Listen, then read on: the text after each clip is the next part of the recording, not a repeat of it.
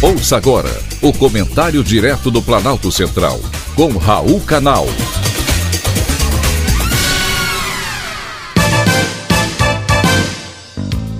Queridos ouvintes e atentos escutantes, assunto de hoje: BNDES ignora a lei das estatais. Aloysio Mercadante finalmente assumiu a presidência do BNDES em cerimônia concorrida com a presença inclusive do presidente Lula no Rio de Janeiro. Havia incerteza quanto à nomeação devido à lei das estatais.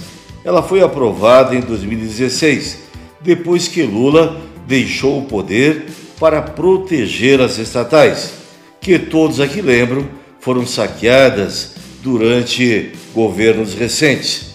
Porém, como no Brasil pode tudo, a lei foi totalmente ignorada para mercadante poder assumir.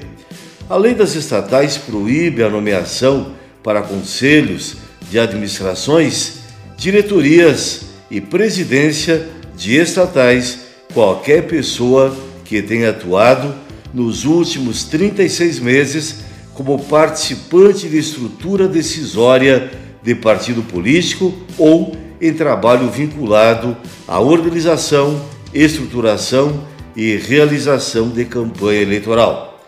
Todo mundo aqui sabe que Aloysio Mercadante foi coordenador do programa de governo do presidente Lula durante a última campanha eleitoral, além de ser filiado e sempre atuante dentro do Partido dos Trabalhadores, portanto, sem os critérios necessários para assumir a presidência do BNDES. Na sua primeira viagem para o exterior, Lula disse na Argentina que o BNDES voltaria sim a financiar obras em países vizinhos. Não é nenhuma novidade que Venezuela, Moçambique, Cuba, só para citar alguns dos que receberam obras financiadas com dinheiro do BNDES, deram um calote no Brasil, ou seja, deram um calote em você, contribuinte. Se o BNDES tem dinheiro para ajudar os países vizinhos, por que não investir no Brasil, que precisa de melhores rodovias, portos e aeroportos? A declaração de Lula repercutiu tão mal que, ao voltar da Argentina, em reunião com os governadores, mudou totalmente o discurso e disse que o dinheiro será repartido entre as pequenas, médias e grandes empresas no Brasil.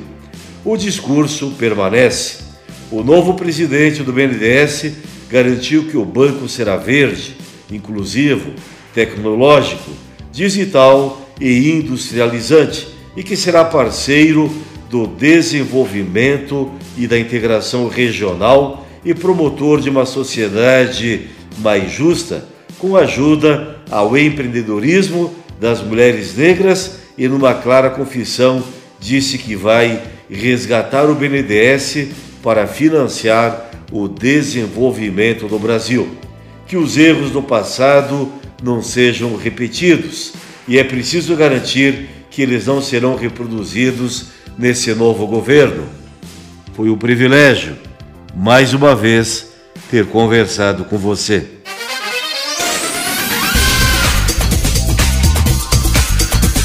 Acabamos de apresentar o Comentário Direto do Planalto Central, com Raul Canal.